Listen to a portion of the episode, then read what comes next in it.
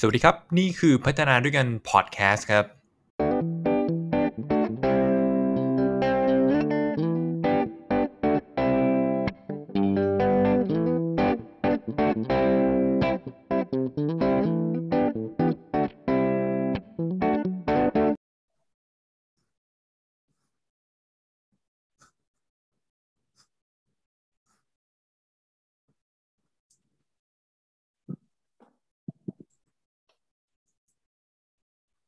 เค ตอนนี้ยิงไลฟ์ออกไปแล้วนะฮะอืมเดี๋ยวผมจะต้อง ย่อหน้าลงมานิดนึงผมจะได้เห็นไลฟ์แชทในนี้ได้ นะครับผมอ่า โอเค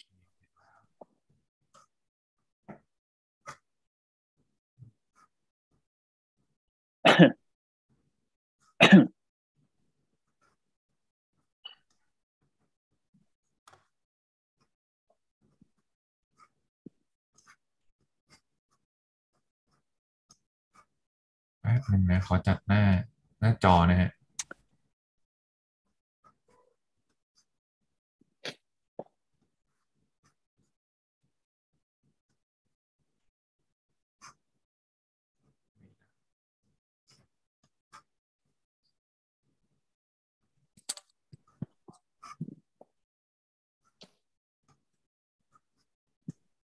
โอเค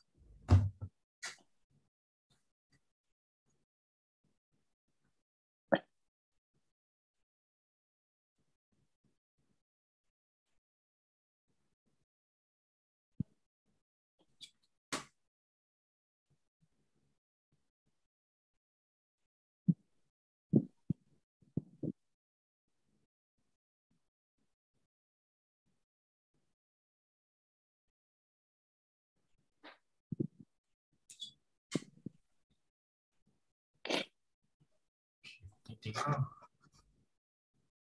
นี่ปิดไปเลยมาดูนี้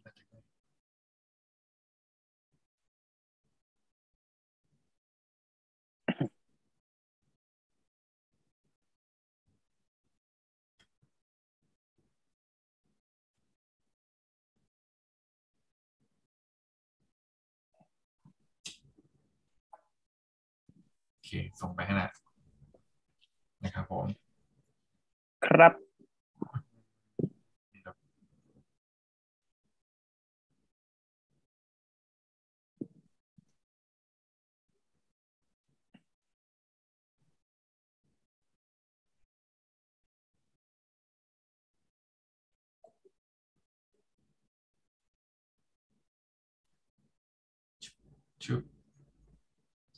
เคเรียบร้อย เข้าแบบนี้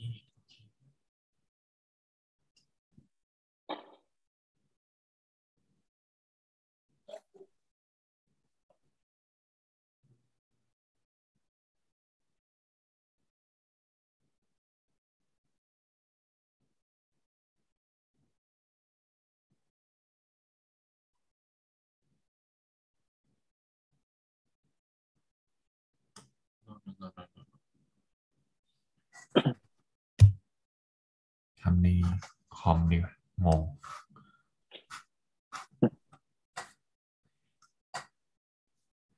หลากหลายเครื่องมือก็จะงง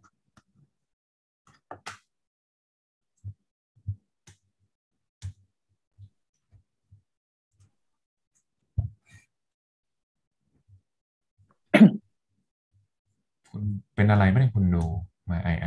ฮะยังยังสุขภาพดีอยู่ครับ ยังยังปกติเออช่วงนี้ใช้เสียงเยอะไปหน่อยทำอะไรครับ กรีดเออกรีดกรีดดาราแต่ยังปกติอยู่กรีดดาราอะไรครับ ดาราที่เพิ่งศึกมาสองท่าน ดาราหนังโป๊ครับกรีดกรีดบ่อยขึ้นรอเล่น ไอผมเพิ่งตรวจมาเมื่อวานปลอดภัยนะเยี่ยม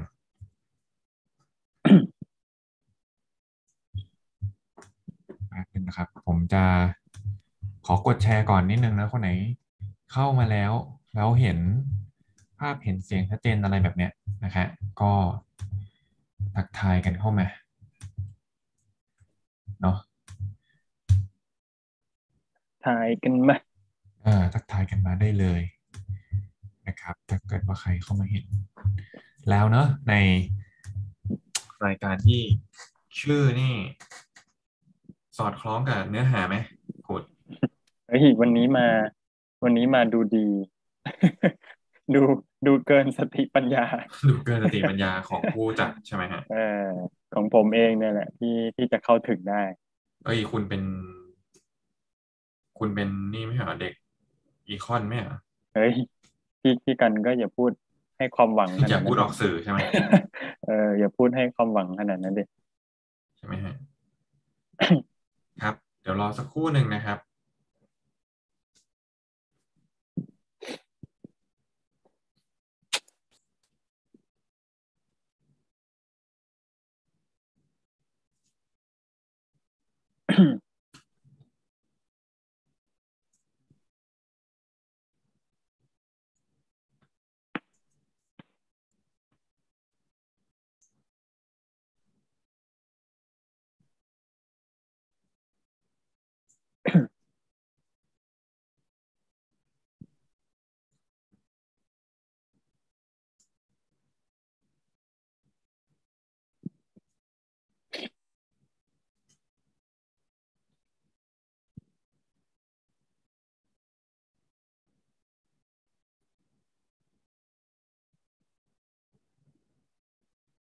เดี๋ยว รอสักครู่หนึ่งนะครับ ทุกคนรอสักครู่หนึ่งนะครับ คุณกูดครับ ได้ครับ ไม่รีบ เดี๋ยวผมไปตีแบตก่อนแล้วคืกัอนได้ได้นะฮะอ่าใส่หน้ากากด้วย อืม ผมจะเอาไอ้นี่มาซะหน่อย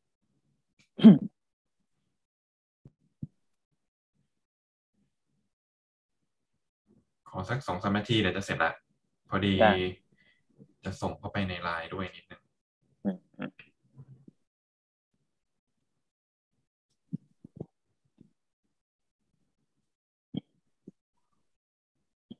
วันนี้น่าจะมาพูดถึงเรื่องของ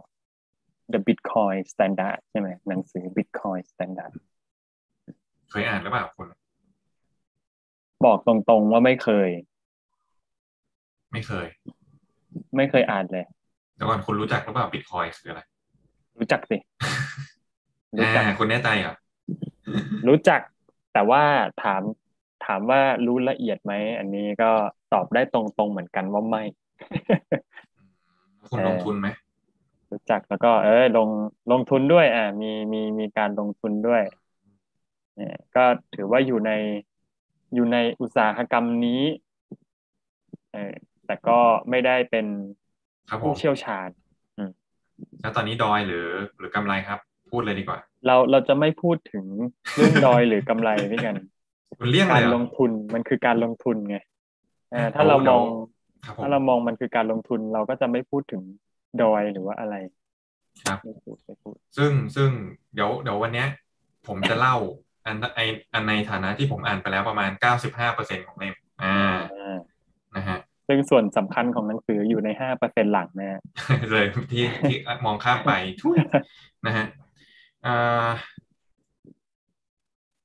คือต้องบอกว่า มันไม่ได้ มันเป็นหนังสือที่ไม่ได้มาพูดถึงเรื่องของเอ่อในเชิงเทคนิคอะเออใช่มันพูดถึง ในบทท้ายๆมีประมาณสิบบทอะอืมแล้วมันพูดประมาณบทสุดท้ายเองนะในเชิงเทคนิค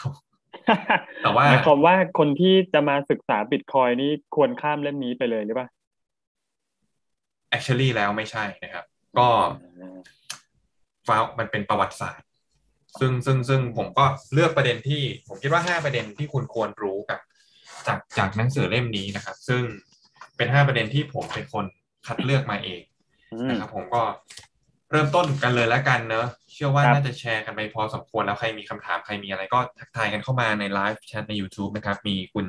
จักริดมันนี่บัฟฟาโลเป็น FC คุณมะกรูดด้วยเฮ้ยนะฮะอ่านะครับนะครับผมใช่ครับอืมโอเคเนาะก็จักริดขอบคุณมากพี่จักรนะกิจครับเคยเป็นลูกน้องผมมาก่อนอืมคุณจักเราริเล่ดนก็เราเล่นเราเล่นคุณจักริดเป็นใครไม่รู้แต่ว่าเอ่อช่วยไลค์และแชร์ด้วยนิดนึงนะครับผมเพราะว่าจริงๆเนี่ย เราก็อยากจะแลกเปลี่ยนเรื่องนี้อืมและเชื่อว่าไลฟ์ไลฟ์ปัญญาเนี่ย เราจะคุยกันแบบไลฟ์สติปัญญาที่จะช่วยให้คนเนี่ย มีความเป็นสติปัญญามากยิ่งขึ้นเนี่ยยิ่งพูดยิ่งงงนะครับ ยังไงก็ต้อนรับทุกคนนะที่ไลฟ์ไร้ปัญญานะครับ ก็พบกับผมนะพัฒนาด้วยกันนะครับ ก็มีเพจชื่อพัฒนาด้วยกันนะพูดทุกเรื่องที่เกี่ยวกับการพัฒนาตนเอง แล้วก็ชายหนุ่มที่ฮอตที่สุดฮอตยิ่งกว่าสองท่านที่เขาเพิ่งสึกมาใช่ฮอตครับยิ่งกว่า คนที่มีปัญหาอยู่ที่รัฐสภาฮอตยิ่งกว่าว่าที่ผู้ว่าในอนาคตฮะนั่นตำรวจคือตำรวจรอหน้าบ้านแล้วฮะตอนนี้ คุณมะกรูดนะฮะโอ้โหสวัสดีครับ สวัสดีครับโอสวัสเคดีครับวันนี้พี่คุณกันมาแนวชื่อเสื้ออินเดียอินเดียหน่อยเออวันนี้มาแนวแนวเอเชียอยากโอเคอยากเป็นคนเอเชียนะฮะอะวันนี้เราจะมาคุยกันเรื่องอะไรครับมะกรูด คุณเข้าใจว่าเราวันนี้เราจะมาคุยเรื่องอะไรครับเรื่อง ทำยังไงให้รวยแน่นอน โอ้โหคงคงคงเป็นไปได้ยากครับกับการที่มาคุยในสถานการณ์นี้แล้วก็ชแนลนี้แล้วก็คนที่ไร้สติปัญญาอย่างเราสองคนคุยเห็นเนี่ยคเห็งนเห็นหัวข้อหนังเป็นสืไปอได้ยากก็น่าสนใจไงแบบจะเป็นกระแสใหญ่ๆด้วยของช่วงนี้ ไม่ได้ทำให้รวยอะหนังสือเล่มนี้ ไม่ใช่นะครับ วันนี้เราจะมาพูดถึง5สาระสำคัญของหนังสือ The Bitcoin Standard นะฮะอ่าระบบการเงินทางเลือกใหม่ไร้ศูนย์กลางนะครับผม ทำไมซึ่งทำไมทำไมพี่กันถึงเลือกเอาหนังสือเล่มนี้มาครับเพราะว่าอ่านอยู่ครับอ๋อนะฮะแล้วก็ถ้าเป็นประเด็นที่สองก็คือ ผมว่าการอ่านหนังสือคุณถามมาก็ดีนะ การอ่านหนังสือหรือการดูภาพยนตร์ใช่ไหมฮะ มันก็เหมือนเป็นอ่าวัดอ่าสิ่งสิ่งหนึ่งอะที่คนที่รับสารตรงนั้นไปอืมเขาก็จะไปให้ความหมายไปตีความในอืมในความเป็นตัวเขานะอื สมมติว่าบางคนอย่างเงี้ย เมื่อกี้คุณโปรยว่าเฮ้ยรวยใช่ไหมอยากอืมมีรายได้อืใช่ไหมฮะบางคนก็โหกระเฮี้ยนกระหือรือนะซื้อหนังสือเล่มนี้มากูคิดว่ากูจะรวยได้จากการที่กูลงทุนบิตคอยแล้วก็จะมีความรู้จากเกษียณเลยอะพูดเอง่ายอเอออยากเกษียณทันทีจากการอ่านหนังสือเล่มนี้อะไรอย่างเงี้ย ซึ่งเออเดี๋ยวผมเดี๋ยวผมค่อยๆ อธิบายให้คุณฟังอะอีกทีหนึ่งอธิบายทุกท่านฟังอีกทีหนึ่งแล้วก็คนไหนที่มีประเด็นที่แลกเปลี่ยนน่าสนใจหรือมีคำถาม ถ้าเราตอบได้เราก็จะตอบนะฮะเราจะตอบแบบ ไม่รับผิดชอบด้วยนะว่ามันจะทำให้คุณรวยขึ้นหรือจนลงนะฮะผมไม่ๆเกี่ยวเออนะครับไอ้ผมแต่ว่าเหมือนเหมือนที่พี่กันพูดเมื่อกี้ก็ให้เราไปตีความกันเองต่อ อ่าอ่าซึ่งซึ่งผมคิดว่า มันก็เป็นอย่างนั้นอยู่แล้วเนอะอืมนะฮะอืมถ้าคุณถ้าคุณติดตามพวกช anel ทางการเงินหลาย ๆ คนเนาะถ้าถ้าเป็นช anel ที่ผมติดตามละกันส่วนใหญ่เขาก็จะให้เป็นความรู้อืมแล้วสุดท้ายอะ มันอยู่ที่ตัวเราใช่ไหมครับมากรูดว่าเราจะไปลงทุนยังไงใช่ป่ะอืมเราจะเอาใช่ความรู้นั้นไปประยุกต์ใช้ต่อยังไงนะโอเค ก็คนไหนเข้ามาแล้วนะครับ ได้ยินเสียงชัดเจนพิมพ์แชทเข้ามาหน่อยใน YouTube แห่งนี้กด subscribe ได้นะครับ กดไลค์กดแชร์ให้ด้วยนะครับ เพื่อให้อ่าเราได้พูดคุยกันต่อๆไปเนอะในเรื่องเกี่ยวกับการพัฒนาตนเอง ในเรื่องอืมที่เกี่ยวกับ อะไรก็ตามที่เป็นแวดวงในสังคมเนี่ยเราก็จะมาพูดคุยแต่ว่า มากรูดสิอ่าบิตคอยเนาะครับ ไม่พูดถึงไม่ได้แบบสองสามปีที่ผ่านมาแรงไหมโหแรงแรงขนาดอืมคนที่ไม่เล่นยังต้องพูดเลยยังอย่างน้อยต้องรู้จักนะเนอะใช่ไหมคำว่าบิตคอยผมแต่ว่าเพิ่งรู้รู้อะละเอียดแค่ไหนหรือเปล่า อันนี้ไม่ไม่แน่ใจแล้วกัน แล้วแต่คนนะมันมันแล้วแต่เป็นคนความรู้ที่ใหม่แล้วแต่คนมากใช่ ผมมีประสบการณ์ผมได้ขึ้นแท็กซี่ จ่ายด้วยนะฮะบิตคอยอะ โนยังอ๋อเออยังเข้ายังยังยังไม่กล้าจ่ายยังไม่ถึงบิตคอยใช่ไหมที่ประเทศนี้ แต่ว่าแท็กซี่มันถามเลยอ่าเอ้ยพี่ พี่เล่นเปล่าบิตคอยคุณนึกอะเอ้ยเล่นมาบิตคอยเปิดประเด็นใหญ่ว่ะแท็กซี่เป็นเมืองไทย กู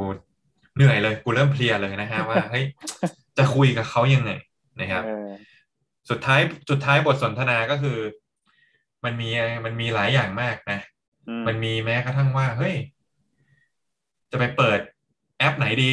โอ้โหเออ อย่างเงี้ยอ๋อซึ่งมันมันจะมาสไตล์นี้สไตล์ how to แล้วเขาถามมา ซึ่งเราก็แบบ ผมก็ไม่รู้ว่าคุณ แต่ว่า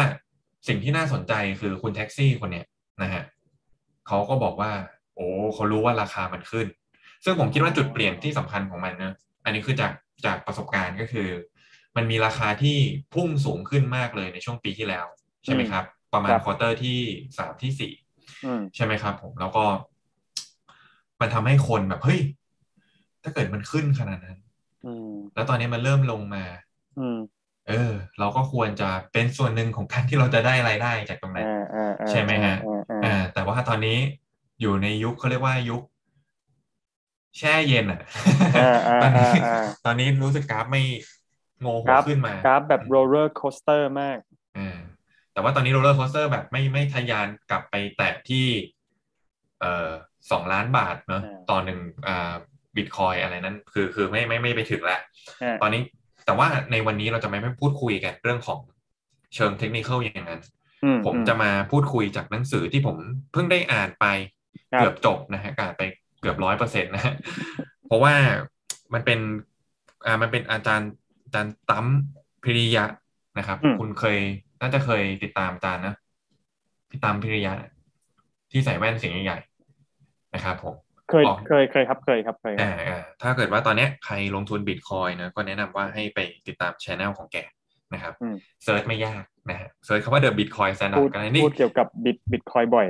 ใช่ครับ เพราะว่าต้องเขาเป็น standard ก็เอาออกไปบ่อย ใช่ครับ เขาเป็นนักลงทุนเลยแหละแล้วก็ให้ความรู้นะซึ่งจริง ๆ ก็ให้ความรู้เรื่องการลงทุน แต่ว่าอาจารย์แกจะเป็นคนที่พูดถึงบิตคอยน์เยอะแล้วแกก็เอาหนังสือเล่มนี้มาแปะอืมแต่ต้องโชว์ให้เห็นก่อนไม่ใช่กูมโนเองนะฮะว่าวันนี้มีกูจไปริงเอาๆมีจริงเออเราไปเอาจากคนอื่นแล้วมาสรุปนะฮะเอออืมแต่ว่า เอา แต่ต้องบอกว่าวันนี้พูดถึงห้าประเด็นสำคัญที่เป็นความคิดเห็นของผม ครับ นะ ไม่ใช่ความคิดเห็นของคนอื่นเพราะผมอ่านเองอืม ผมไม่ได้อืมอืมสอยมาจากคนอื่นนึกออกไหมว่าอืมแล้วคุณแล้วผมเอามาเอาเป็นคอนเทนต์ไม่ใช่ เราต้องมีความรับผิดชอบนะฮะก็ฝากกดไลค์กดแชร์กันได้นะครับผมก่อนที่ผมจะเริ่มเนาะผมดูก่อนนะว่าวิธีการ วิธีการกดเยี่ยมอะผมกดเยี่ยมไปอีกครั้งหนึ่งในแชทนะครับผมอ่าสวัสดีทุกๆคนที่เข้ามาดูกันนะครับ ผมจะพูดถึงห้าประเด็นครับเนอะ ฮากูดแล้วก็มะกูดในฐานะที่คุณหนึ่งอะคุณลงทุนด้วยใช่ไหมโอ้โหลงทุนน่าจะคุณน่าจะพอสมควรเลยแหละ ดูดูจากเออฐานะใช่ไหมฮะหลายหมายถึงหว่าลายขาดทุนหพอลายสมควรหลายสิบบาทเลยลงทุน ไม่คุ้มหรอกนะฮะเออแล้วก็อ่าคุณลงทุนด้วยคุณติดตามครับข่าวด้วย แล้วคุณก็เคยเรียนเกี่ยวกับเศรษฐศาสตร์มาด้วยจบเศรษฐศาสตร์มาเออครับเราลองมาดูซิว่าไอ้ความรู้วันนั้นเนี่ยโอ้โห มันยังมันยังหลงเหลืออะไรอยู่ขอใช่ไหมขอฮะไปขุดก่อนเหมือนขุดบิตคอยอะแต่ไปขุดความรู้เศรษฐศาสตร์ก่อนเออไม่นะขุดบิตคอยมันไม่มันไม่ใช่เป็นการขุดแบบนั้นอ่ารู้นะรู้นะฮะอ่าอ่ามันอาจจะใช้คำว่าขุดเหมือนกันแต่มันไม่ได้ขุดแบบนั้น โอเคใช่ครับ The Bitcoin Standard ครับ เป็นหนังสือที่อะโอ้โหชื่อคนเขียนอ่านยากเหลือเกินนะไซฟิดีนเอลมูสซึ่งซึ่งซึ่งโอเคแหละเขา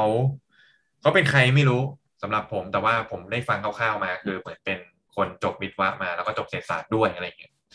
แล้วก็หนังสือเล่มนี้นะครับ international bestseller เนอะแปลกว่าสามสิบภาษาทั่วโลก อืมอืมก็มีคุณพริยะสัมพันธารักษ์กับพีรพัฒน์หานพงแก้วเป็นผู้แปลนะครับผมผมบอกเลยว่าไม่มี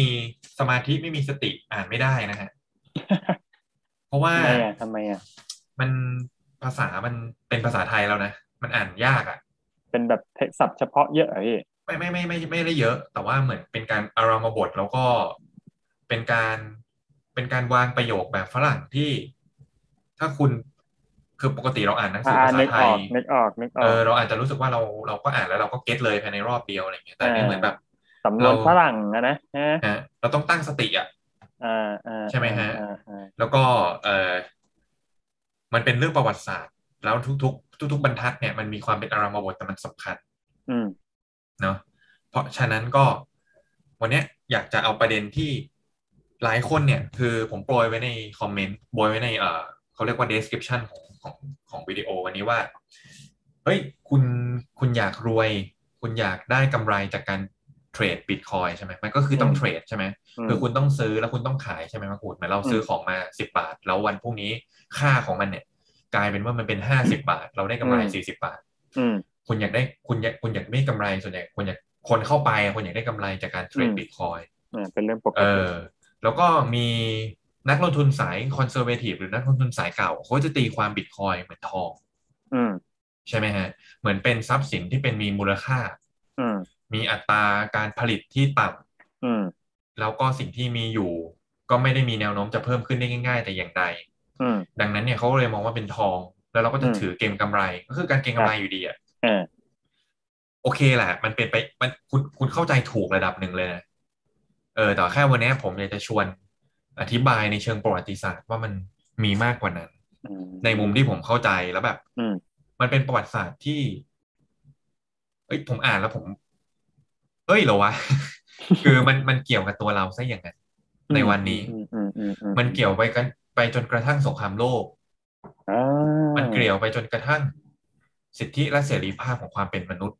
ในสังคมอ่าประชาธิปไตย หมายถึงไอ้ไอ้บิตคอยที่จับต้องไม่ได้ ประวัติเนี่ศายสแหตละร์ที่มาของมันเกี่ยวกับไอ้ที่พี่กันพูดมาเมื่อกี้หมดเลย มันไปถึงตรงพวกนั้น มันมีที่มาที่ไปอย่างนั้น โอเคเออเออน่าสนใจปัทวีสเวกวันนี่ไม่ต้องสืบเลยคือใคร อาจารย์โดอาจารย์โดนะฮะคุณครูโดนะครับผมนักลงทุนอีกคนหนึ่งของเราเหมือนกันเขาเป็นนักลงทุนเหรอเขาลงทุนเหรอไม่รู้ไม่รู้ แต่เดาว่าไม่น่าพลาดเออเนอะเนอะก็กดไลค์กดแชร์กันได้ แล้วก็มีอะไรมาแลกเปลี่ยนก็แชร์กันนะเพราะเราก็ยังต้องเรียนรู้กันอีกเยอะเลยนะมาปูดเรื่องนี้อะวันนี้เราพอพูดห้าประเด็นของเข้าเรื่องเลยนะครับโปรยมาสิบห้ายี่สิบนาทีละอืมเกือบยี่เกือบเกือบสิบห้านาทีแล้วมีห้าอย่างอ่าผมอ่านห้าอย่างก่อน ได้เอาอ่านก่อน อ่านหัวข้อก่อน อ่านหัวข้อก่อนแล้วเดี๋ยวไปทีละเรื่องอ่าได้ เมื่อกี้คุณจะพูดว่าอะไร ไม่ไม่ได้พูดอะไร โอเค แล้วบางอย่างถ้าถ้า ถ้าผมกลัวอธิบายไม่ดี ผมอาจจะเปิดและดูและเล่าให้คุณฟังเลยอะอืมอืมอืมเออเออไม่งั้นเดี๋ยวผมจะพลาดเนาะโอเคได้อะครับอันแรกครับห้าเรื่องที่ที่คุณควรรู้เนาะ ในมุมมองของผมนะครับ จากหนังสือ The Bitcoin Standard เรื่องแรกครับ บนโลกนี้มีเงินที่ดีและเงินที่ไม่ดีครับคุณอืมโอเค อันที่สองครับ มันมีหินรายเนาะหินรายบนเกาะแยบเป็นเงินที่มีระบบการทำงานคล้ายคลึงกับบิตคอยที่สุดฮะอืมอ่าสองนะครับสามชีวิตคือการตัดสินใจแลกเปลี่ยนกับตัวเอง เห็นไหมมันมีความเป็นแปลมาจากภาษาอังกฤษนะแต่เดี๋ยวเดี๋ยวเดี๋ยวต้องคุณต้องฟังกันต่อสี่ครับ งานที่มั่นคงกับทำให้คนซึมเศร้าอ่าเออนะฮะ แล้วก็ห้าครับน่สนใจจังประเด็นนี้ทรัพยากรที่แท้จริงคือเวลาครับอืมโอเค ไปกันต่อเลยเนาะประเด็นแรกก่อน ประเด็นแรกครับคืออะไรครับมะกรูดจำได้ไหมครับ จะซื้อไข่เจียวที่หน้าปากซอยโมึงมึงไม่น่าอยู่กับกูเลยนะฮะเสียเสียเวลาเวลาจริงมีเงินบนโลกใบนี้อ่าบนโลกใบนี้มีเงินที่ดีและเงินที่ไม่ดี ครับอืมเงินที่ดีคืออะไรพี่แล้วเงินคืที่อดีคืออะไรวะประเด็นอย่างนี้คือบทแรกเนี่ยคุณต้องเข้าใจก่อนว่าเงินเนี่ย มันมีหน้าที่ของมันนะอืมมันมีหน้าที่ในการหนึ่งคือมันเป็นหน้าที่ในสื่อกลางของการแลกเปลี่ยน ใช่ไหมฮะ คือ เหมือนคุณมันเป็นสื่อกลางในการแลกเปลี่ยนจากสิ่งหนึ่งไปเป็นอีกสิ่งหนึ่งได้ อย่างเช่นอืมคุณ คุณเอาสิ่งเนี้ยคุณเอาโทรศัพท์ของคุณไปขาย คุณได้เงินมา แล้วคุณก็เอาเงินนั้นนะไปซื้อสิ่งอื่นๆต่อนี่คือสื่อกลางในการแลกเปลี่ยน ใช่ไหมฮะ แล้วครับการแลกเปลี่ยนตรงนั้นนะมันต้องมีศักยภาพของมัน ซึ่งศักยภาพของมันเนี่ย คือมันเป็นเรื่องของปริมาตรระยะทางและการเวลาอืมถ้ามันมีวินวินเข้าสามสามเรื่องเนี่ย มันก็จะเป็นเงิน ที่ดีอืมเงินอะเงินที่ใช้ได้ก่อนเออเออเงินที่ใช้ได้ก่อนก็คือ ปริมาตรคืออะไรหมายถึงว่า มันสามารถแตกเป็นหน่วยย่อยได้เหมือนเรามีแบงค์ร้อยเราสามารถแตกเป็นแบงค์ยี่สิบเป็นยี่บาสิทบหนึ่งเป็นสิบอ่าใช่ใช่ใช่แล้วก็มันสามารถในในเชิงการแลกเปลี่ยนเชิงระยะทางเนี่ย มันทำได้เพราะว่าคุณสามารถพกพาเงินไปได้ หมายความว่าสิบบาทตรงนี้ ที่กรุงเทพเอาไปใช้จ่ายที่เชียงใหม่ก็เป็นสิบบาทเหมือนกันอย่างนี้อะไรป่ะประมาณนั้น มันก็แลกเปลี่ยนได้ด้วยมูลค่าของมันคงเดิมอะไรประมาณนั้นแล้วเออคุณก็พกใส่กระเป๋าได้ ครับ แล้วก็การเวลาคือหมายความว่า มันก็ยังเป็นสิบบาทอยู่อะ อืม ในในเชิงความเป็นบาทนะอืมอืมอืมอืมอ่าเหไม่รียญว่าสิบก็ยังเป็นเหรียญสิบจะไม่เป็นเหรียญห้าบาทอ่าแล้วสิบบาทก็คือสิบบาท หมายความว่าเออหน่วยของบาทมันก็ยังเป็นเงินแบบนั้นอยู่เนาะซึ่ง เก็บรักษามูลค่าไว้ได้นานนะครับผมทีนี้แต่ว่ามันมีอะไรที่ลึกซึ้งกว่านั้น เพราะว่ามันมีเงินที่สร้างยากกับเงินที่สร้างง่าย มันมีประเด็นนี้เข้ามา คือ คืออย่างนี้ เงินที่สร้างยากอะคือเงินที่ดี และเงินที่สร้างง่ายคือเงินที่ไม่ดีอ่าเริ่มเข้าเศรษฐศาสตร์แล้วนะอ่าเพราะว่า กดดันกูแล้วกดดันใช่ไหมคุณเอา example ง่ายอืมๆถ้าของมันมีเยอะอืมใช่ไหมมูลค่าของมันก็จะต่ำอ่าครับถ้าของมันมีน้อยเป็นสิ่งที่หายากผลิตขึ้นมาใหม่ได้ยากอืมมูลค่าของมันก็จะสูง อันนี้ make sense ป่ะอ่า supply เยอะราคาต่ำอืมอ่า demand เยอะราคาสูง demand เยอะแต่ว่าราคาสูงเสือก supply เสือกเยอะขึ้นมาอีกอ่าก็ไปกดดีมานอยู่ดีอ่า ถูกต้องป่ะครับเออดังนั้นเนี่ย เงินที่สร้างยากเลยมีมูลค่าที่ดีกว่า เงินที่สร้างง่ายอ่าอ่าอ่าแล้วเผอิญผู้ที่สร้างเงินได้ครับเผอิญคือใครครับรทบรัฐบาลครับอืมเป็นผู้ที่มีอำนาจในการที่เขาก็เอานักเศรษฐศาสตร์อะไรก็ไม่รู้นะธนาคารกลางอะไรก็ไม่รู้นะอืมเราก็ไม่รู้อะเพราะเพราะเราไร้ปัญญา แต่ว่า อ้างไปซะอย่างนั้น แต่ว่าเขามีอำนาจในการผลิตเงิน ครับ ถ้าเกิดว่าเขาบอกว่าเฮ้ยเงินมันแข็ง เขาอาจจะต้องผลิตเงินขึ้นมา อืมใช่ไหมเพื่อสร้างบาลานซิ่งอืมตามความคิดเห็นของเขาแต่ว่าสิ่งที่มันสำคัญก็คือเงินสามารถผลิตขึ้นมาเมื่อไหร่ก็ได้อืมแล้วประเด็นก็คือในยุคสงครามโลก ครับ พวกราชวงศ์พวก ผู้มีอำนาจของแต่ละประเทศสมัยนู้นเนี่ยสงครามโลกครั้งที่หนึ่งสงครามโลกครั้งที่สองอะไรพวกนี้ต่างก็เอาข้ออ้างของการผลิตเงินเนี่ย มาผลิตเงินเพื่อให้ตัวเองอะนำเงินไปสร้างยุทธซื้ออาวุธยุทโธปกรณ์แล้วก็จะได้ไปลบอืมแล้วผลสุดท้ายคือการลบตรงนั้นน่ะประชาชนแทบไม่ได้อะไรเลยอืม ส่วนใหญ่ก็เป็นการแสวงหาอาณาเขตกันมากขึ้นไปอีก เป็นสงคราม พับป a แกนดาว่ายิวอะไรอะนาซีอะไรก็ไม่รู้นะ เราคงไม่ไปแตะแต่ว่า จริง ๆ แล้วอะสุดท้ายมันมีมันก็มีสิ่งที่เขียนไว้ในหนังสือว่า เออพวกทหารแต่ละประเทศที่ลบๆกันเนี่ยแม่งก็เตะบอลกัน อืมคือคือกูก็ไม่ได้แบบหมายถึงว่าไม่ได้ไปลบ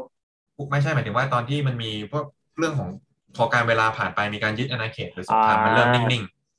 มันก็แล้วก็เราประมาณว่าไอ้พวกนี้ก็มานั่งสังสรรค์เตะบอลกันได้อะไรเงี้ยคืออ่าอ่าอ่ากูก็ไม่ได้จะอะไรอะอ่าแต่เหมือนมันโดนปลุกปั่นอะไรเงี้ย ดังนั้นน่ะ anyway back กลับไปคือเงินน่ะมันผลิตได้โดยรัฐบาลอืมใช้อำนาจ และความอันตรายก็คือ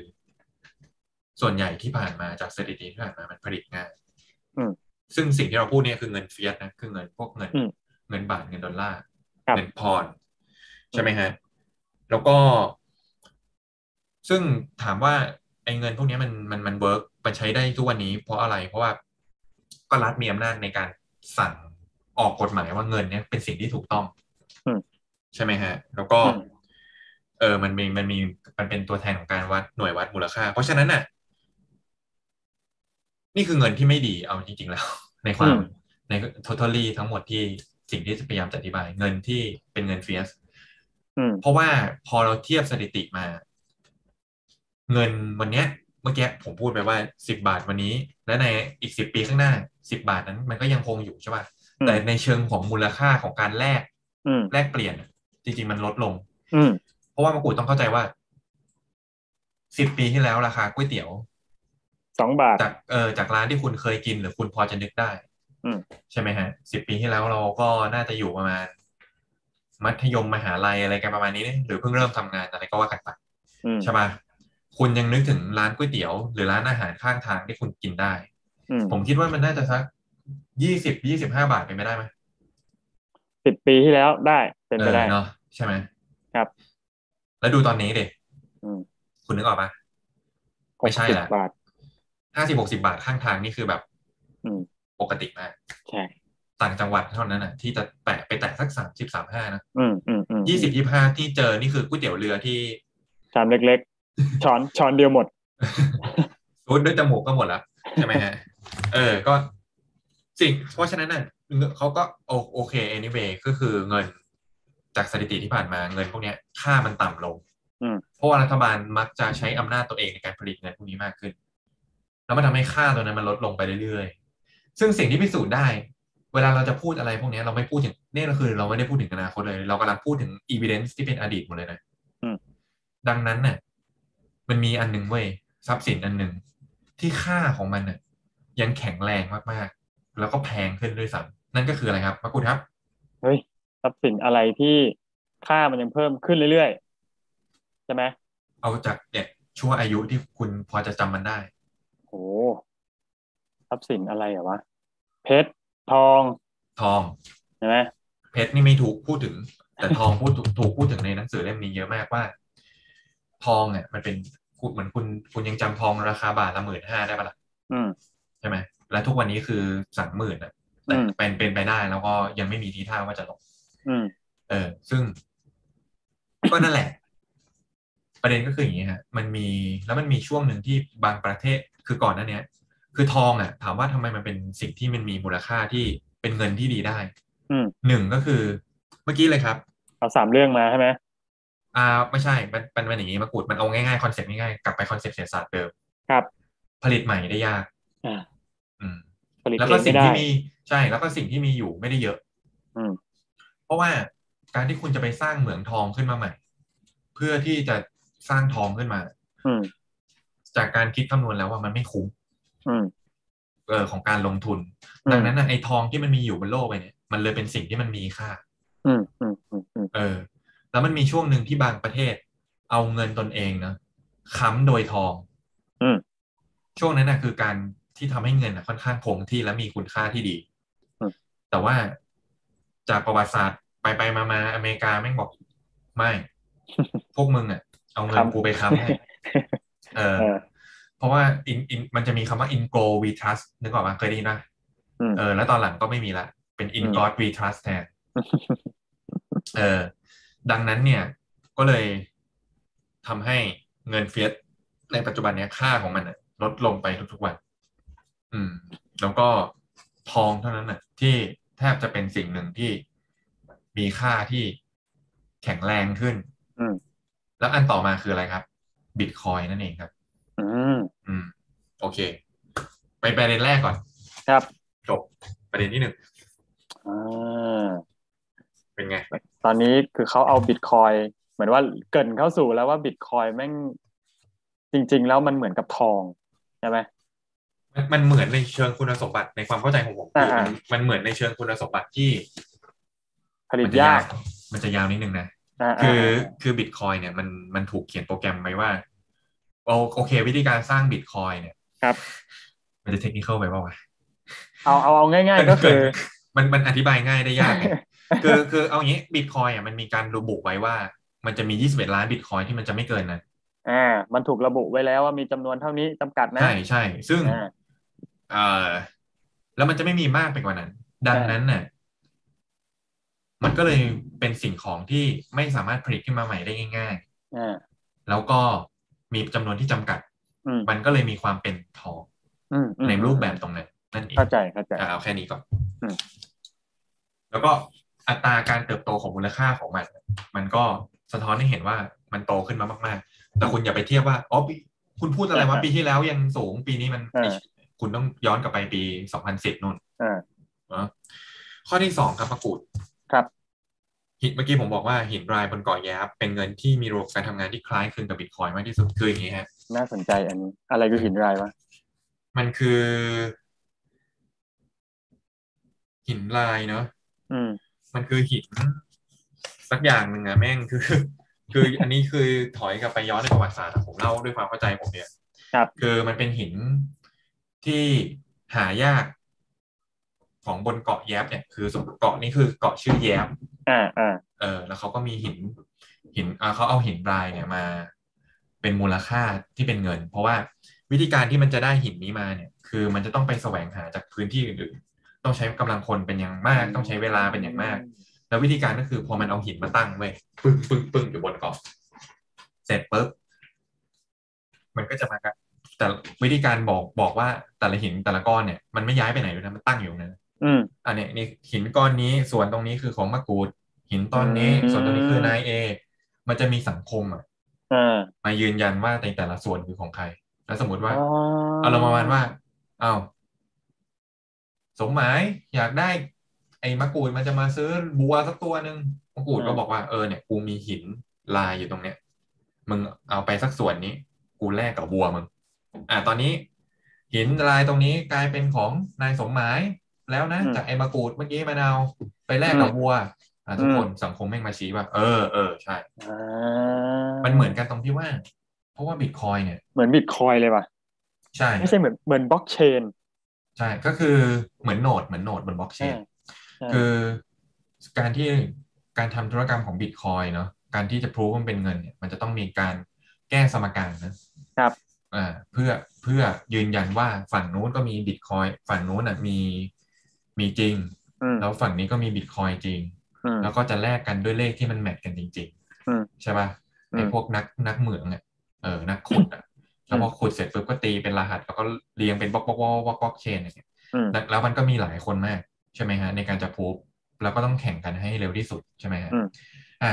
มันก็เหมือนกันเลยที่มีสังคมอะมา proof of work อืมก็คือว่า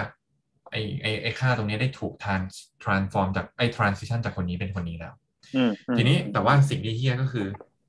มันมีคนชื่อโอคิฟไอเฮี้ยนี่เป็นชาวยุโรปนะครับผมเออชาวยุโรปนี่มีปัญหาตลอด แล้วก็เสือกไปอยากได้น้ำมันมะพร้าวอยากได้มะพร้าวจากจากจากเกาะอะอ่าเพราะว่าจะเอาไปทำกำไรทำธุรกิจต่ออืมแม่งก็เลยไปสร้างเรือเว้ยไปฮ่องกงไปแบบไปสร้างเรือใหญ่ๆแล้วก็ไปไปสร้างเรือมา แล้วก็ไปสร้างระเบิดมาไประเบิดเอาไอ้พวกหินรายเนี่ยเต็มเลยนะอืมจากที่อื่น เพราะว่าเขามีนวัตกรรมมีเทคโนโลยีไงอืมแล้วก็ขนแม่งเต็มไปหมดเลยเว้ยเพราะว่าเขาจะไปเอามากามะพร้าวจากไอ้เกาะแยบอะอืมกูมีหินลายมาเพียบเลย มึงเอามะพร้าวมาแลกกัน คือเหมือนตอนแรกก็เหมือนดูดีท่าว่า ชาวบ้านจะไม่เอานะแต่สุดอืมท้ายอะเขาเอา เพราะว่าอยู่ดีๆมันเหมือนอยู่ดีๆมีคนมาแบบ เนี่ยกูขนทองมาเป็นตัอ่านๆทองอะมาให้อ่าเออกูจะมาแลกกับน้ำตาลตะโนดบ้านมึงอะอ่าซึ่งตอนแรกกูแบบน้ำตาลตะโนดเราคือเราแทบจะไม่สนใจคนนึกออกปะ อ่าอ่าอ่าอ่าสุดท้ายมันทำให้หินรายตรงนั้นอะพังอ่า ในเชิงมูลค่าเพราะว่าอะไรย้อนกลับไป Supply แบ็คเยทูอะเบสิกใช่อ่าเออ อยู่ดีสปายก็พุ่งขึ้นมา ทีนี้สองครับ ไม่จบนะฮะอืมลูกลูกปัดอักรี ลูกปัดอักรีเนี่ยก็เป็นอีกหนึ่งเงินของชาวแอฟริกันสมัยหนึ่งนะครับ แล้วก็ลูกปัดอักรีเนี่ยสามารถ ตอบสนองเรื่องของเชิงการแลกเปลี่ยนในเชิงปริมาตรได้เพราะว่าพอลูกปัดเล็กๆเนี่ยพอมันเรียงตัวกัน มันก็กลายเป็นกำไร ซึ่งสมมติสิบลูกปัดกลายเป็นหนึ่งกำไรมันก็จะเหมือนแบบสิบสิบแบงค์ร้อยกลายเป็นหนึ่งพันสมมติอืมคือมันมีอืมศักยภาพตรงนั้น แล้วมันก็หายากในที่แอฟริกา เช่นเดียวกันครับพ่อค้ายุโรปครับ เสือกเข้าไปอีกแล้วแล้วก็เอาลูกปัดจากเฮียอะไรไม่รู้ ที่ตัวเองมีนวัตกรรมดีๆอะอืมเอาไป โยนพวกมึงเอาไป กูมีเพียบเลย เยอะสะพายเยอะอ่าลูกปัดหมดมูลค่า แล้วสุดท้ายมันก็กลายเป็นคนแอฟริกันต้องเอาตัวเองมาแลกเปลี่ยนแทน เพราะว่าต้องเอาตัวเองเอาแรงงานตัวเองแลกเปลี่ยนแทนเพราะว่าสู้ไม่ไหวอืมมันก็เลยมีอีกชื่อหนึ่งว่าเป็นลูกปัดทาสอืมอืมอะนี่คือเรื่องที่สองครับ ครับเป็นไงฮะอืมพอเรื่องที่สองนี้ ซึ่งหมายถึงว่าแต่ว่า ความความหมายคือตอนเนี้ยไอหินรายอะไรพวกเนี้ยก็คือไม่ได้ถูกใช้งานแล้วถูกไหมในอ๋อปัจจุบันใช่ถูกต้องเพราะว่าอ่าเหมือนหอยเหมือนอะไรอย่างเงี้ยอ่าเราเหมือนพดด้วงนู่นนี่นั่นเออของเราไม่เราไม่ได้อ่ใช้แล้ว เพราะว่าอ่ายังไงอะที่ที่สะท้อนไปครับหนึ่งในเชิงปริมาตรระยะทางการเวลา การได้รับการยอมรับและหน่วยวัดมูลค่า มันไม่สะดวก เหมือนเงินเฟียสอืมอืมอืมใช่ไหมฮะ มันมีมันมันก็มีในหนังสือมันก็เล่าละเอียดนะผมคงอธิบาย คือไม่ไหวไม่ไหวอะคุณไปซื้ออ่านเองอืมแต่ว่ายุคจักรวรรดิโรมันเนี่ยเขาก็เริ่มเสถียรมากขึ้นมันมีบางช่วงบางตอนที่เสถียรมากขึ้นตรงที่ว่าเขาได้ผลิตเงินเฟียสที่ในเงินอะมันมี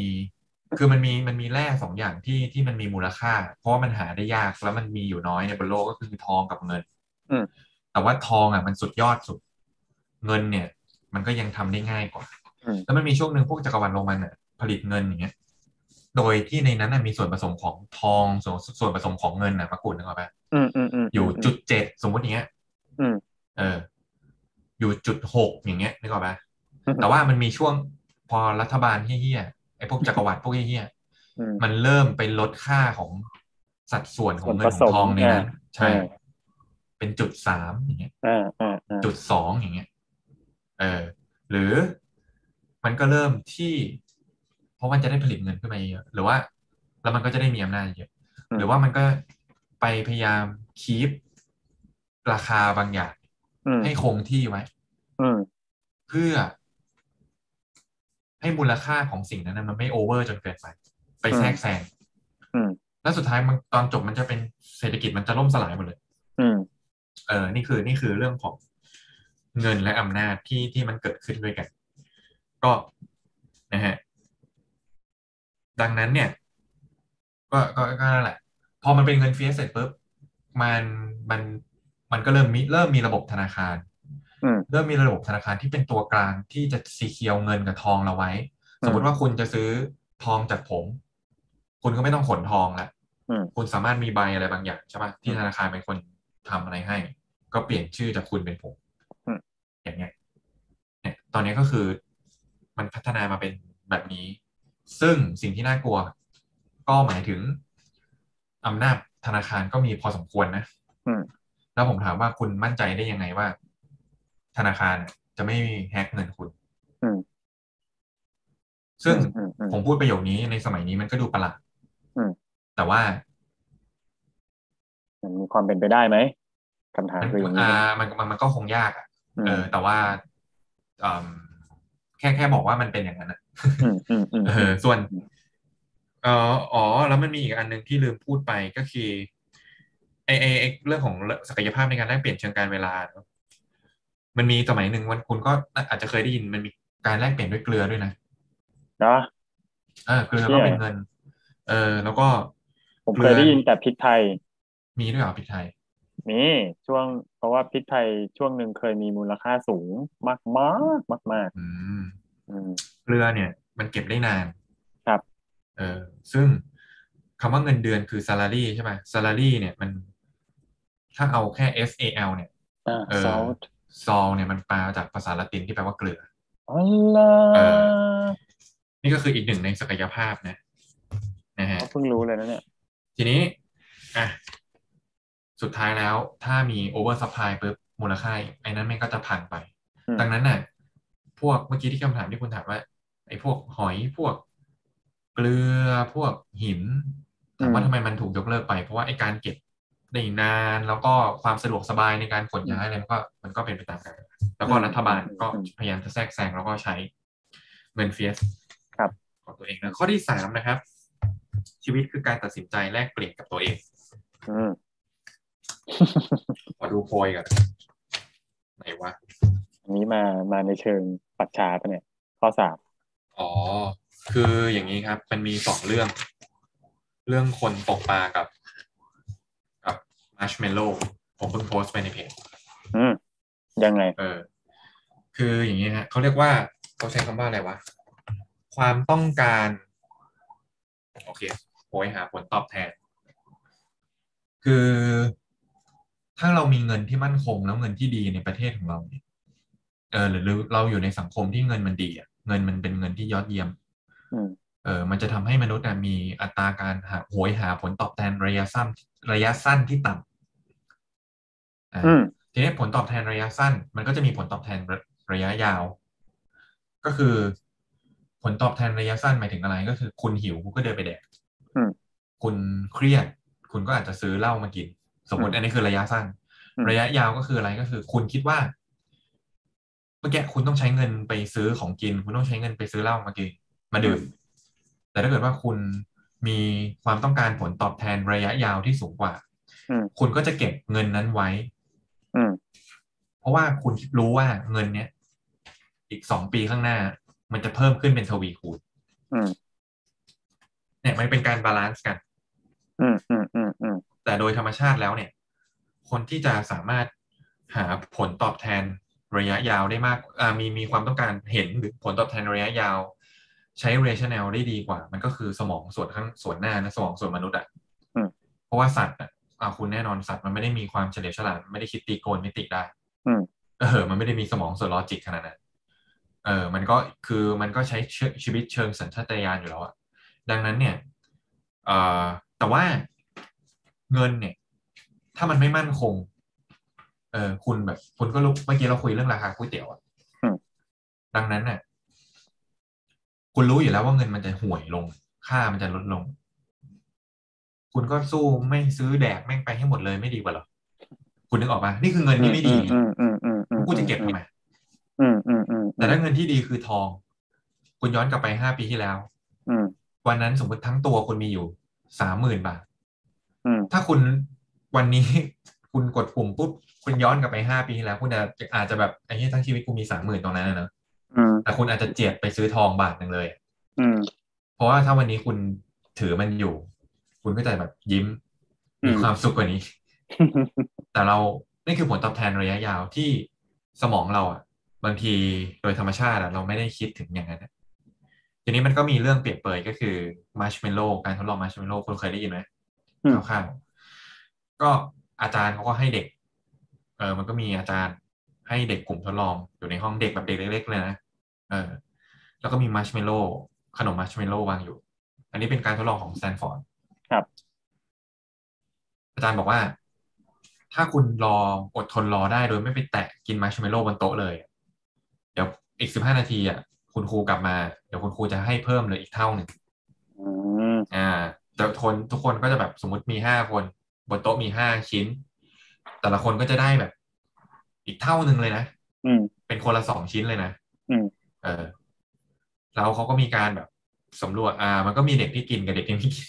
แล้วก็สุดท้ายแล้วก็คือเขามีการ track กันต่อก็คือเด็กที่อดทนรอไม่ทาน ก็จะมีผลสอบอะไรต่างๆ มีดัชนีมวลกายอะไรต่างๆ ที่มีคุณภาพกว่าเด็กที่ตัดสินใจแบบอดทนไม่ได้อืมนี่คือการรอผลตอบแทนระยะสั้นระยะยาว 15 นาทีนั้นเลยครับ คือ คุณกินตอนนั้นคุณฟินเลยอะแต่คุณรู้อยู่แล้วว่า อีก15นาทีคุณจะได้ผลตอบแทนเท่าตัว อืมอืมอืมอืมเออ เหมือนฉันใดก็ฉันนั้น คนคนหนึ่งก็อ้าวมีคนสองคนคนคนหาปลาทั้งคู่อืมคนคนหนึ่งหาปลาแบบกูลุยเลยอืมเอามือเอาเหี้ยกูลุยเต็มที่จับมาให้ได้ อีกแปดชั่วโมงต่อวัน หาเต็มที่เลยอืมในขณะที่อีกคนหนึ่ง ใช้เวลาหาหกชั่วโมงอืมอีกอีกสองชั่วโมง ยอมเจียดไม่มาหาปลาแต่ว่ามาเตรียมการว่ากูจะสร้างอวนหรือจะสร้างอะไรที่มันเออได้หาได้มากขึ้นอืมดังนั้นในวันเนี้ยไอคนนั้นใช้เวลาเต็มที่เลยแปดชั่วโมงอืมเขาอาจจะได้สักสิบตัวอืมแต่ไอคนอีกคนหนึ่งที่ใช้เวลาหกชั่วโมงหาเต็มที่เลยนะเขาอาจจะได้อยู่สักเจ็ดแปดตัวอืม เขาจะเขาจะอิ่มน้อยกว่าวันนั้นอืมแต่วันหนึ่งเว้ยไอคนนั้นแม่งสร้างอวนเสร็จ ไออวนนั้นน่ะมันทำให้เขาอะสามารถหาได้สิบตัวภายในแค่สี่ชั่วโมงอืมเออ และอีกสี่ชั่วโมง เขาไปคิดที่จะสร้างเรือต่ออืม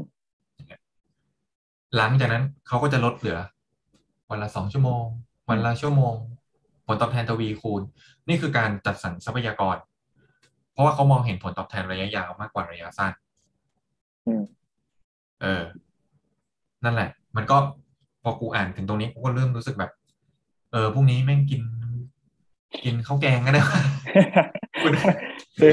ซื้อก๋วยเตี๋ยวมากักตุนแล้วเออก๋วยเตี๋ยวพอคิดไงบ้างครับ เด็กเศรษฐศาสตร์น่าสนใจ เพราะว่าตอนเรียนมันก็จะมี จริงๆมันก็จะมีอะไรนะอ่าคำคำหนึ่งที่จะชอบได้ยินบ่อยๆ ในช่วงแบบเรียนเศรษฐศาสตร์เบื้องต้นน่ะก็คือแบบเงินในอนาคตการยืมเงินในอนาคตนู่นนี่นั่นอะไรเงี้ยมันก็จะพูดในลักษณะของมูลค่าของเงินด้วยเหมือนกันนะเนาะเออนั่นแหละก็ไอไอประเด็นมาร์ชเมลโล่อะผมคุ้นๆเหมือนกันอืมรู้ก็ก็รู้สึกว่า เออมันมันเหมือนกับ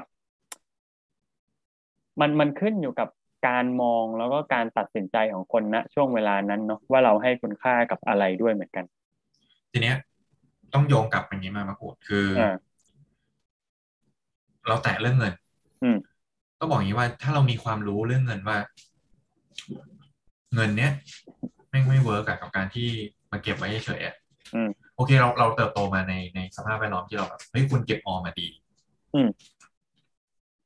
แต่สภาพแวดล้อมไม่เคยสอนคุณเลยว่าเฮ้ยแต่มึงดูดีๆนะว่าก๋วยเตี๋ยวเมื่อสิบปีที่แล้วกับปัจจุบันเนี่ยกี่บาทอืมดังนั้นมันทำให้เราไม่เราอาจจะรู้สึกว่าการเก็บออมอะเป็นเรื่องที่ดีบางอย่าง แต่มันไม่เห็นภาพเท่ากับการที่ ถ้าคุณคอมเพลกับเรื่องการใช้เงินกับการกินก๋วยเตี๋ยวตรงนั้นน่ะอืมเออ มันจะทำให้ เรารู้สึกว่าเงินเงินเก็บแบบนี้ไม่ดี แล้วเราจะไปซื้อทองแทนที่ผมบอกอืมดังนั้นน่ะไอการที่ ในชุมชนบริบทตรงนั้นน่ะสภาพแวดล้อมตรงนั้นน่ะ educate คนว่าให้เก็ตว่าเงินที่ดีคืออะไรอืมันจะทำให้คนน่ะ ผมเชื่อลึกๆเสมอนะอืมคนจะเห็นผลตอบแทนระยะยาวได้ดีกว่าอืมอืมมันไม่มีใครไม่อยากไม่อยากลำบาก ไม่อยากจนน่ะไปทั้งชีวิตอะอืมอืมอืมอืมแต่ผมคิดว่าคนที่หาเช้ากินข้ามเอยหรือว่ายอมจะ คือคือมันจะมีเหล้าแบบหนึ่งที่ขายดีมากในร้านโชว์หวย คือเหล้าที่ตวงขายเป็นขวด เอ็มร้ออืยมคุอืณมเคยอืเห็มนปะอืมอืมอืมอืมอืมซึ่งแม่งถ้าคิดในเชิง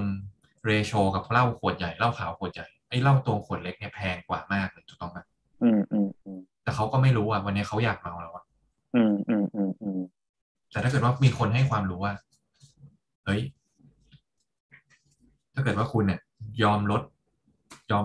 เอาเอาเราเหล้าขวดเล็กเนี่ยคุณกินเหมือนเดิมเนี่ยแต่คุณอาจจะกินเนี้ยเป็นสองวันหนึ่งขวด หรือสามวันหนึ่งขวด แล้วคุณเอาเงินส่วนที่เหลือไปเก็บอืม ไปซื้อทองอืมไปซื้ออะไรก็ตามอืมเออ แล้วต่อไปคุณอาจจะผลิตเหล้าได้เองเลยนะอืมซึ่งการผลิตเหล้าไม่ได้ยาก คุณน่าจะเคยเห็นนะผลิตเหล้าไม่ยาก อืมอืมอืมอืมแค่เหล้าขาว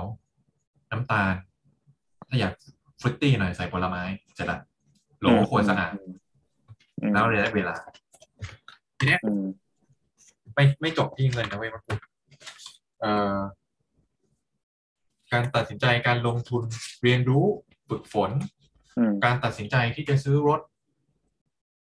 ซูเปอร์คาร์หรือว่าจะซื้อ city car ใช่ไหมอืมการที่จะตัดสินใจว่า วันเนี้ยคุณจะเอาเงินไปทำอะไรไปใช้เรียนรู้อะไร เนี่ยอืมหมดเลย เรามีการตัดสินใจอย่างนี้ตลอดเวลาอืมคุณ get ปะเข้าใจเออเนี่ย ผมถึง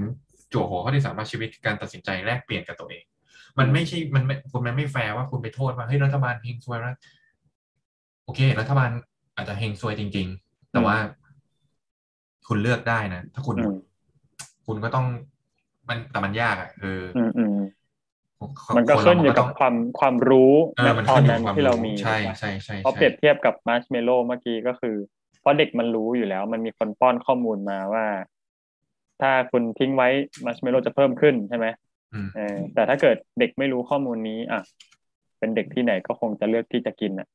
ใช่ไหมอันที่สี่ครับ ไม่ให้ครัเสีบยเวลา อันที่สี่งานที่มั่นคงกับทำให้คนซึมเศร้า เอออันนี้น่าสนใจจัง คืออย่างนี้ครับ คือ ด้วยด้วยด้วยทั้งหมดทั้งสิ้นนะการที่ความเป็นภาครัฐที่เขาต้องการคีบอำนาจมาก แล้วเขาก็ เอ่อใช้พวก leverage พวก บริษัทใหญ่ๆในทุนเนี่ยอืมอะเป็นการเอื้อผลประโยชน์ซึ่งกันและกันอยู่แล้ว อันนี้ ผมไม่รู้ว่าใครอยากจะเถียงไม่เถียงว่าคุณก็อยู่ในโลกอุดมคติของคุณไป แต่ว่ามันเป็นความจริงอืมผลปรากฏว่าไอ้เงินที่ไม่ดีอะไรก็ตามอะเอาอย่างนี้เศรษฐกิจไม่ดีอะมันจะมีคนที่ได้รับผลกระทบ กับคนที่ไม่ได้รับผลกระทบอะไรเลยอืมซึ่งคนที่กลุ่มที่สองจะเยอะกว่าเสมออมถูกต้องไหมอืม แล้วไอ้คนที่ไม่ได้รับผลกระทบอะไรเลย ส่วนใหญ่ก็คือคนที่มีอินฟราสตรักเจอร์มีโครงสร้างพื้นฐานที่ดีอืมแต่ทั้งที่เขาก็ทำในสิ่งที่ ไม่ได้ช่วยพัฒนาอะไรสังคม ส่วนหนึ่งอืมใช่ไหมฮะครับ เพราะว่าภาครัฐเอื้อให้พวกเขา สามารถเข้าถึงสินเชื่อที่มีดอกเบี้ยที่ต่อืมำกว่าทั่วไปอืมมันเป็นเรื่องผลประโยชน์อะ มันเป็นอืมมันเป็นมันเป็น มันเป็นภาพลวงตา ซึ่งเอ่อนี่อะไรวะดีวะปึ๊บอยู่ในสภาวะที่ไม่ตาย แต่ก็ไม่สามารถเรียกได้ว่ามีชีวิตอย่างแท้จริง เพราะว่าอืมบริษัทพวกนั้นอะ มันใหญ่ไปแล้วอะ มันสามารถคือมันคือเชิงเมื่อกี้คุณบอกว่าเชิงเศรษฐศาสตร์คือ มีความต้องการ ใช่ไหมฮะมันทำให้สินค้ารามีราคาที่สูงขึ้น สินค้านั้นถูก ยังไงเดียมีความต้องการอะก็เลยขายได้อืมแต่ถ้ามันมีมากเกินไปมันก็ทำให้ราคามันถูกลดลงอืมแต่พวกบริษัทใหญ่ๆเหล่านี้ โดยเฉพาะอย่างยิ่งบริษัทที่ใหญ่ที่สุดก็คือบริษัทราชการอะเขาไม่ได้แข่งกับใครอะอืมเขาจะพัฒนาตัวเองไปทำไมเขาไม่มีอืมกลไกการตลาดอะไรที่ต้องแข่งอืมเออไม่ต้องเผชิญกับบททดสอบทางการตลาด ดังนั้นเนี่ยคืออยู่รอดได้ โดยที่ไม่ต้องไม่ต้องอาศัยดิ้นรนไม่ต้องอาศัยอะไรเลยอืมนะอืมอืมอืมบริษัทเหล่านี้เป็นในหนังสือเขียนว่าต้องพยายามเมนชั่นหนังสือบริษัทเหล่านี้เป็นธุรกิจที่เป็นภาระมากกว่าเป็นประโยชน์ต่อสังคมอืมเก็ตปะอืมอืมอืมอืมเพราะว่าพวกนี้โอ้ชอบไหมองค์กรที่เกี่ยวข้องกับการศึกศึกษาก็เป็นอีกหนึ่งตัวอย่างที่ดี เพราะว่าคิดค่าเทอมแพงๆ แล้วก็อาจารย์ วันวันๆไม่ทำอะไรนอกจากที่จะใส่ใจเร่งตีพิมพ์งานวิชาการที่แม่งก็ไปเก็บอยู่ในห้องสมุดแล้วก็ไม่มีใครอ่านอ่าเก็ตปะอย่างเงี้ย นี่ก็คือตัวอย่างหรือว่ามันมีอะไรวะประเทศเลบานอนที่เขายกตัวอย่าง กระทรวงรถไฟของเขาอะกรมรถไฟอะไรของเขาอะซึ่งมีการทำงานอยู่ทุกวันมีการใช้งบประมาณแต่ว่ารถไฟก็เก็บเป็นสนิทไม่เคยถูกใช้งาน แล้วตั้งไปทำไม อย่างเงี้ย อืม เหมือนที่อืมเราเหมือนที่ประเทศแถวๆนี้ก็ซื้ออุปกรณ์เรือรบเครื่องบินรบใช่ไหมอันนั้นไม่รู้ยังไม่ได้ยังไม่มีความรู้พูดพูดไม่เป็นพูดไม่ถูก เอออืมแล้วก็ที่สำคัญคือองค์กรทางการศึกษา ครับ ก็ถูกปั่นหัวโดยรัฐที่อยากจะทำให้เขียนเคอริคูลัมออกมา ให้มันสอดคล้องกับวาระทางการเมืองอืมอยู่แล้ว แล้วก็เชื่อว่าไอ้สิ่งที่เกิดขึ้นต่างๆเหล่านี้เป็นสิ่งที่มัน make sense มันโอเคเอออะไรแบบเนี้ยในขณะที่พวกนักวิชาการนักวิจัย โพลหาเหวอะไรไม่รู้กูไม่อ่านแล้วไอ้เหี้ยทุกวันนี้โพลอะของโดยของไทยอะของเขาแบบบอกว่าพวกนักวิจัยนักวิชาการก็ถูกจ้างมาให้เขียนในสิ่งที่พวกผู้มีอำนาจ fulfill เออ fulfill เออราชการ fulfill รัฐกันต่อไปอืมฮึอืมฮึใช่ไหมฮะ อือฮึ ยิ่งบริษัทใหญ่เท่าไหร่บริษัทขนาดใหญ่ก็จะมีความได้เปรียบกับผู้ประกอบการที่มีขนาดเล็กกว่าอืมเออผู้ผลิตอาหารรายใหญ่ สามารถขยายตัวอย่างกว้างขวางเนื่องจากมีสัดส่วนกำไรเหนือกว่าอ่าอันเนื่องมาจากอัตราดอกเบี้ยเงินกู้ที่ต่ำอืมนั่นเองนะครับอืมอุตสาหกรรมใดก็ตามที่ผู้คนในอุตสาหกรรมล้วนบ่นถึงความงี่เง่าของหัวหน้าของการบริหารจัดการ อันนี้กูเสริมเองอืม ก็มีความเป็นไปได้สูงว่าเป็นส่วนหนึ่งของกระบวนการลักหลับไอ้ยลักหลับก็คือการเข้าถึงดอกเบี้ยต่ำจากภาครัฐอืมเอื้ออืมประโยชน์ เพราะฉะนั้นใครที่นะฮะอยู่ในบริษัทแล้วคุณบอกว่า ก็ไม่เห็นทำเฮียอะไรเลย ก็ ก็ก็เขาเขารวยอยู่แล้วนี่เออก็ลองดูแล้วกันว่า มันมันมันอยู่ได้เพราะอะไร อันนี้ตั้งคำถามอืมเออเศรษฐศาสตร์สอนเราเสมอ ของฟรีไม่มีอยู่จริง การหยิบยื่นให้ผู้ที่ไม่ก่อประโยชน์ประโยชน์ให้กับสังคม แล้วก็ดึงดูดให้คนไปทำงานตรงนั้น เพราะว่าสุดท้ายทุกๆปีก็เห็นมีคนไปสมัครงานบริษัทต่างๆเหล่านั้นนี่อืมซึ่งทำให้ต้นทุนการทำงานเหล่านี้สูง ทั้งเรื่องของเวลาแล้วก็ศักดิ์ศรีที่เสีย การจ้างการเลื่อนขั้น การคาดโทษ เกิดจากระบบการเมืองภายในบริษัทอืมวังวนความงี่เง่าตรงนั้นทำให้คนตื้นเขินและหลงไหลวัตถุ ดึงดูดเข้าไปทำกันต่ออืมจบ เพราะฉะนั้นอืมที่สี่เนี่ยกูตั้งไว้ว่าอะไรวะงานที่มั่นงานที่มั่นคงทำให้คนซึมเศร้า เออ มันซึมเศร้ายังไง สรุปอะคนซึมเศร้าคนเครียด ไม่รู้นะ อันนี้ไม่มีสถิติที่ชัดเจน ส่วนใหญ่ กูก็เห็นทำงานบริษัททั้งนั้นนะอืมกูไม่เห็นมีแม่บ้าน ไม่เห็นมียาม ไม่เห็นมี สถิติออกมาว่าเออวินมอเตอร์ไซค์นะครับ เป็นอาชีพหลักของโรคซึมเศร้ากูเห็นซึมเศร้าเนี่ยอืม office worker หมดเลยอืมที่ออกมาตามข่าวตามนู่นนี่นั่นใช่ไหมอืมอืมอืมอืมอืมอืมอืมอืมงานคุณมั่นคง เพราะว่าบริษัทคุณไม่ตายอยู่แล้ว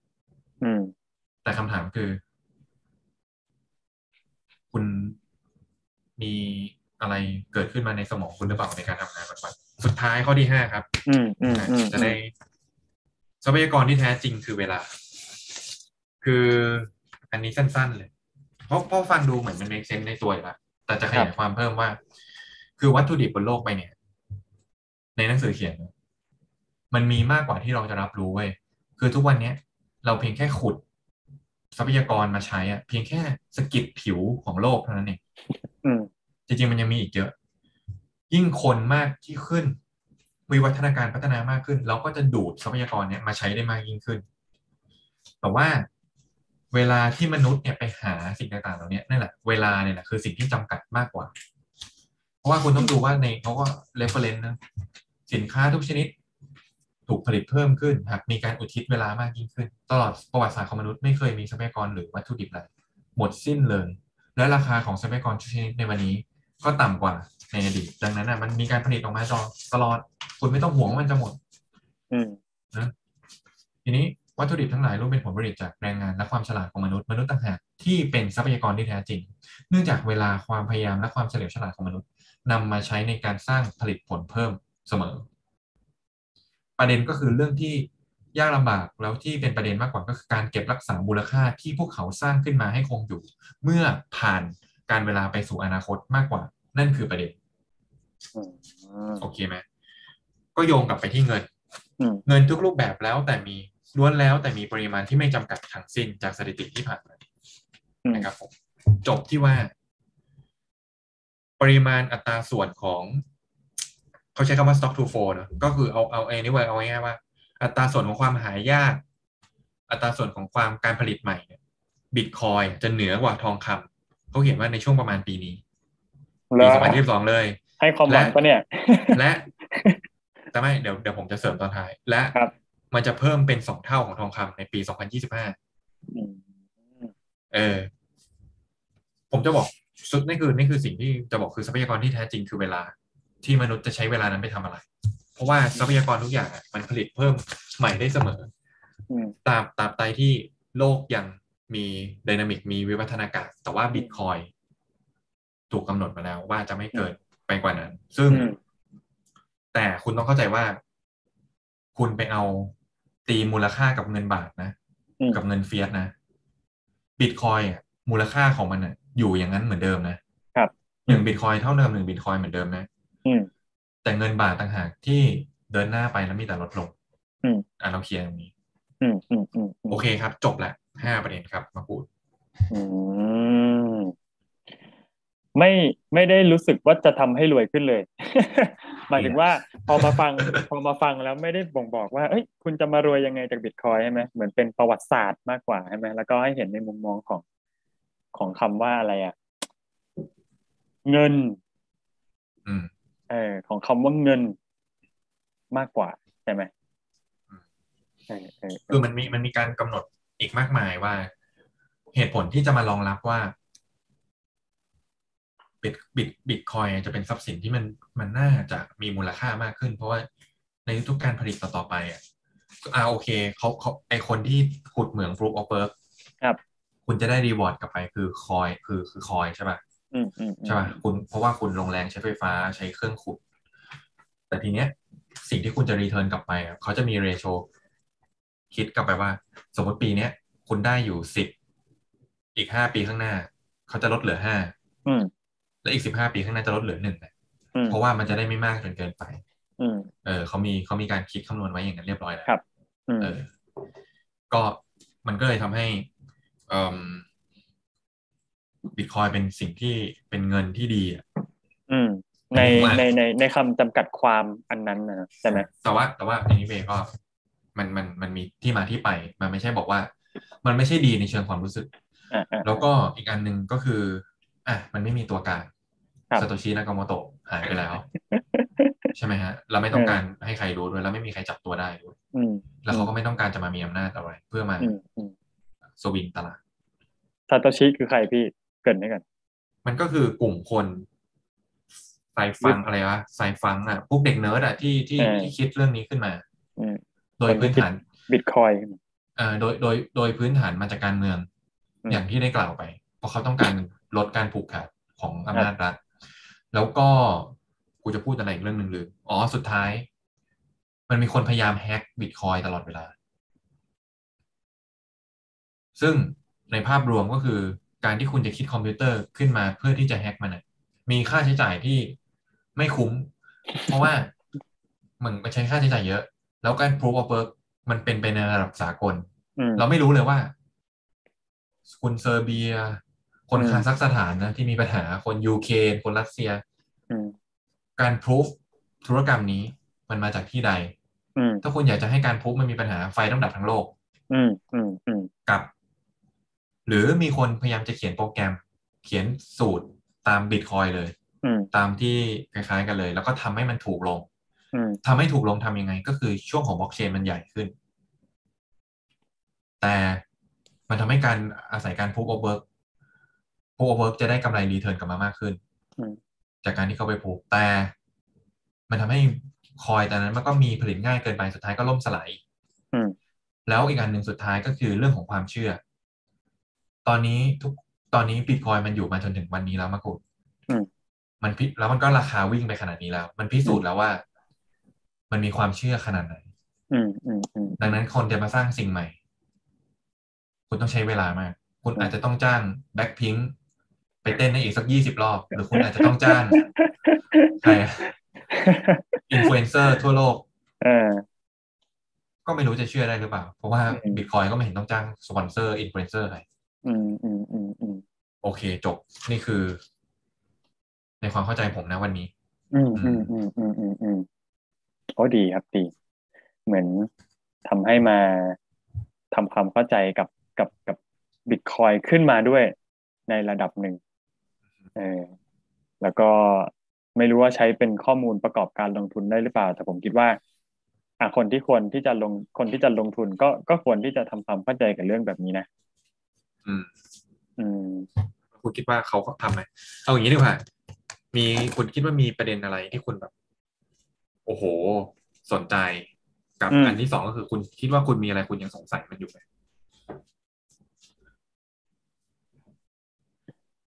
ไม่เป็นประเด็นที่สงสัยไม่ไม่ไม่ไม่ไม่เชิงสงสัยแล้วกัน แต่ว่าแบบ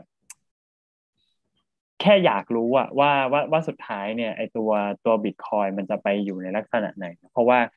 อ่าถ้ามาพูดในลักษณะแบบเนี้ยบิตคอยเราก็มองมันมันมีมูลค่าเอ้ยมันมันมีจำนวนที่จำกัดใช่ไหมมันยังไม่ได้ถูกขุดออกมาอย่างได้ได้ครบทุกจำนวนตามที่เขาตั้งเกณฑ์ไว้ เพราะฉะนั้น มันก็มีความลุ้นอะมันก็มีความลุ้นมันมีความตั้งหน้าตั้งตารอที่อยากจะรู้ว่าสุดท้ายแล้วตัวบิตคอยมันจะไปจบที่ตรงไหน ถ้าเกิดสมมติมันถูกขุดขึ้นมาหมดแล้ว ทั้งยี่สิบเอ็ดล้านกว่าคอยป่ะถ้าผมจำตัวเลขไม่ผิดยี่สิบเอ็ดล้าน เออ แล้วแล้วยังไงต่อ เออ มันมันมันจะเป็นยังไงต่อ มันจะยังเป็นสิ่งที่มีมูลค่า แบบที่เรามองมองกันอยู่ไหมหรืออะไรอย่างเงี้ย เออเนี่ยปัจจุบันอ่าอันนี้ปีเดือนเจ็ดปีที่แล้วเนอะครับบิตคอยถูกขุดขึ้นมาแล้วกว่าสิบแปดล้านเหรียญโดยเพียงอืมไม่ถึงสามล้านเหรียญใช่โดยคาดการณ์ว่าจะถูกขุดครบในปีสองพันหนึ่งร้อยสี่สิบอะใช่อืมอีกหนึ่งร้อยสิบเก้าปีเอง ใช่ ผมว่าก็จะอยู่ให้ถึงแหมเออเออก็นั่นแหละก็รู้สึกว่ามันมันมันเป็นเรื่องที่ใหม่มาก ๆ กับกับ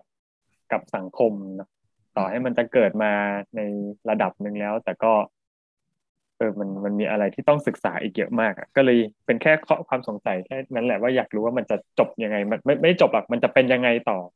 เออ มันจะกลายเป็น สามารถที่จะเป็นแบบเงินคำว่าเงินที่จะมาเป็นกระแสหลักของโลกได้ขนาดนั้นจริงๆไหมอะไรอย่างเงี้ยอืมถ้าจากที่เข้าใจทั้งหมดแล้วก็จากที่ฟังมาทั้งหมดเนาะพี่คิดว่ามันจะมาเป็นปักสิ่งที่ไปประกันมูลค่าเชิงดิจิตอลอื มอืมอืมมันมันจะไม่ใช่เงินเลย อันหมายถึงอ่าอ่าอ่าอ่าอย่างเงี้ย คุณใช้คนละครึ่งอ่าคุณสแกน QR code คุณซื้อได้เลย อันนั้นคือเงินจริงๆโอเคมันเป็นเงินมันเป็นการทำธุรกรรมทางอินเทอร์เน็ตอ่าอ่าแต่บิตคอยน์เนี่ย มันน่าจะอยู่เบื้องหลังของการที่เป็นสิ่งที่ไว้ค้ำประกันได้ เหมือนทอง ใช่อ่าแต่เป็นรูปแบบดิจิตอลอ่าผมคิดว่ามันน่าจะไปทางนั้นอืมก็ก็ก็ก็น่าสนใจครับดิน อืม เออเออเออเออเออคงคงไม่ได้มานั่งสแกนว่าแบบเออมึงซื้อไปแล้วบิตห้าบิตคอยสองบิตคอยอะไรเงี้ยนะอ่าอ่าซึ่งตอนนี้มันก็เริ่มมีบ้างแต่ว่าเนื่องเนื่องจากค่าของมันสวิง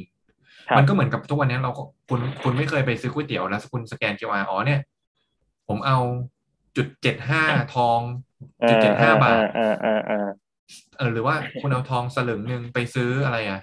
หูฟังอย่างเงี้ยนะอ่าอ่าคุณก็ไม่ทำถูกต้องปะผมว่าเออรูปทรงมันจะไปอย่างนั้น อ่าอ่าอ่านึกออกนึกออก มีการให้มูลค่ามันแต่ว่าไม่ได้เอามาใช้เชิงการแลกเปลี่ยน อืม แต่ผมว่า ถ้าถ้าเทียบกับทองแล้วกัน เชิงการแลกเปลี่ยนอาจจะเยอะกว่า เพราะว่ามันมันแตกได้เยอะกว่าทอง มันแตกได้ง่ายกว่านะสภาพอ่าอืมอืมอืมอืมก็เห็นด้วยสสสำหรับผมคือสิ่งที่ผมสงสัยมากกว่า คือผมอยากเห็นกลไกในการทำงานของมันอืม ตอนเนี้ยคือไอที่ proof of work สร้างโหนดสร้างอะไร วันเนี้ยทุกวันเนี้ยถ้ามีปัญญากูอยากไปดูงานมากเฮ้พูยดผมจริงอันนี้พูดจากใจผมผมผมเคยเห็นเครื่องขุดนะมันจะมีเรียกว่าเป็นเคอืรื่องมขุด เป็นห้องเปิดแอร์เลยต้องเปิดแอร์ด้วย โอ้โหเยอะแต่ผมผมจำได้ช่วงแรก ๆ ที่บิตคอยน์มันถูกพูดถึง แล้วก็มีคนมาลงทุนนะครับทำเป็นห้องแล้วแบบ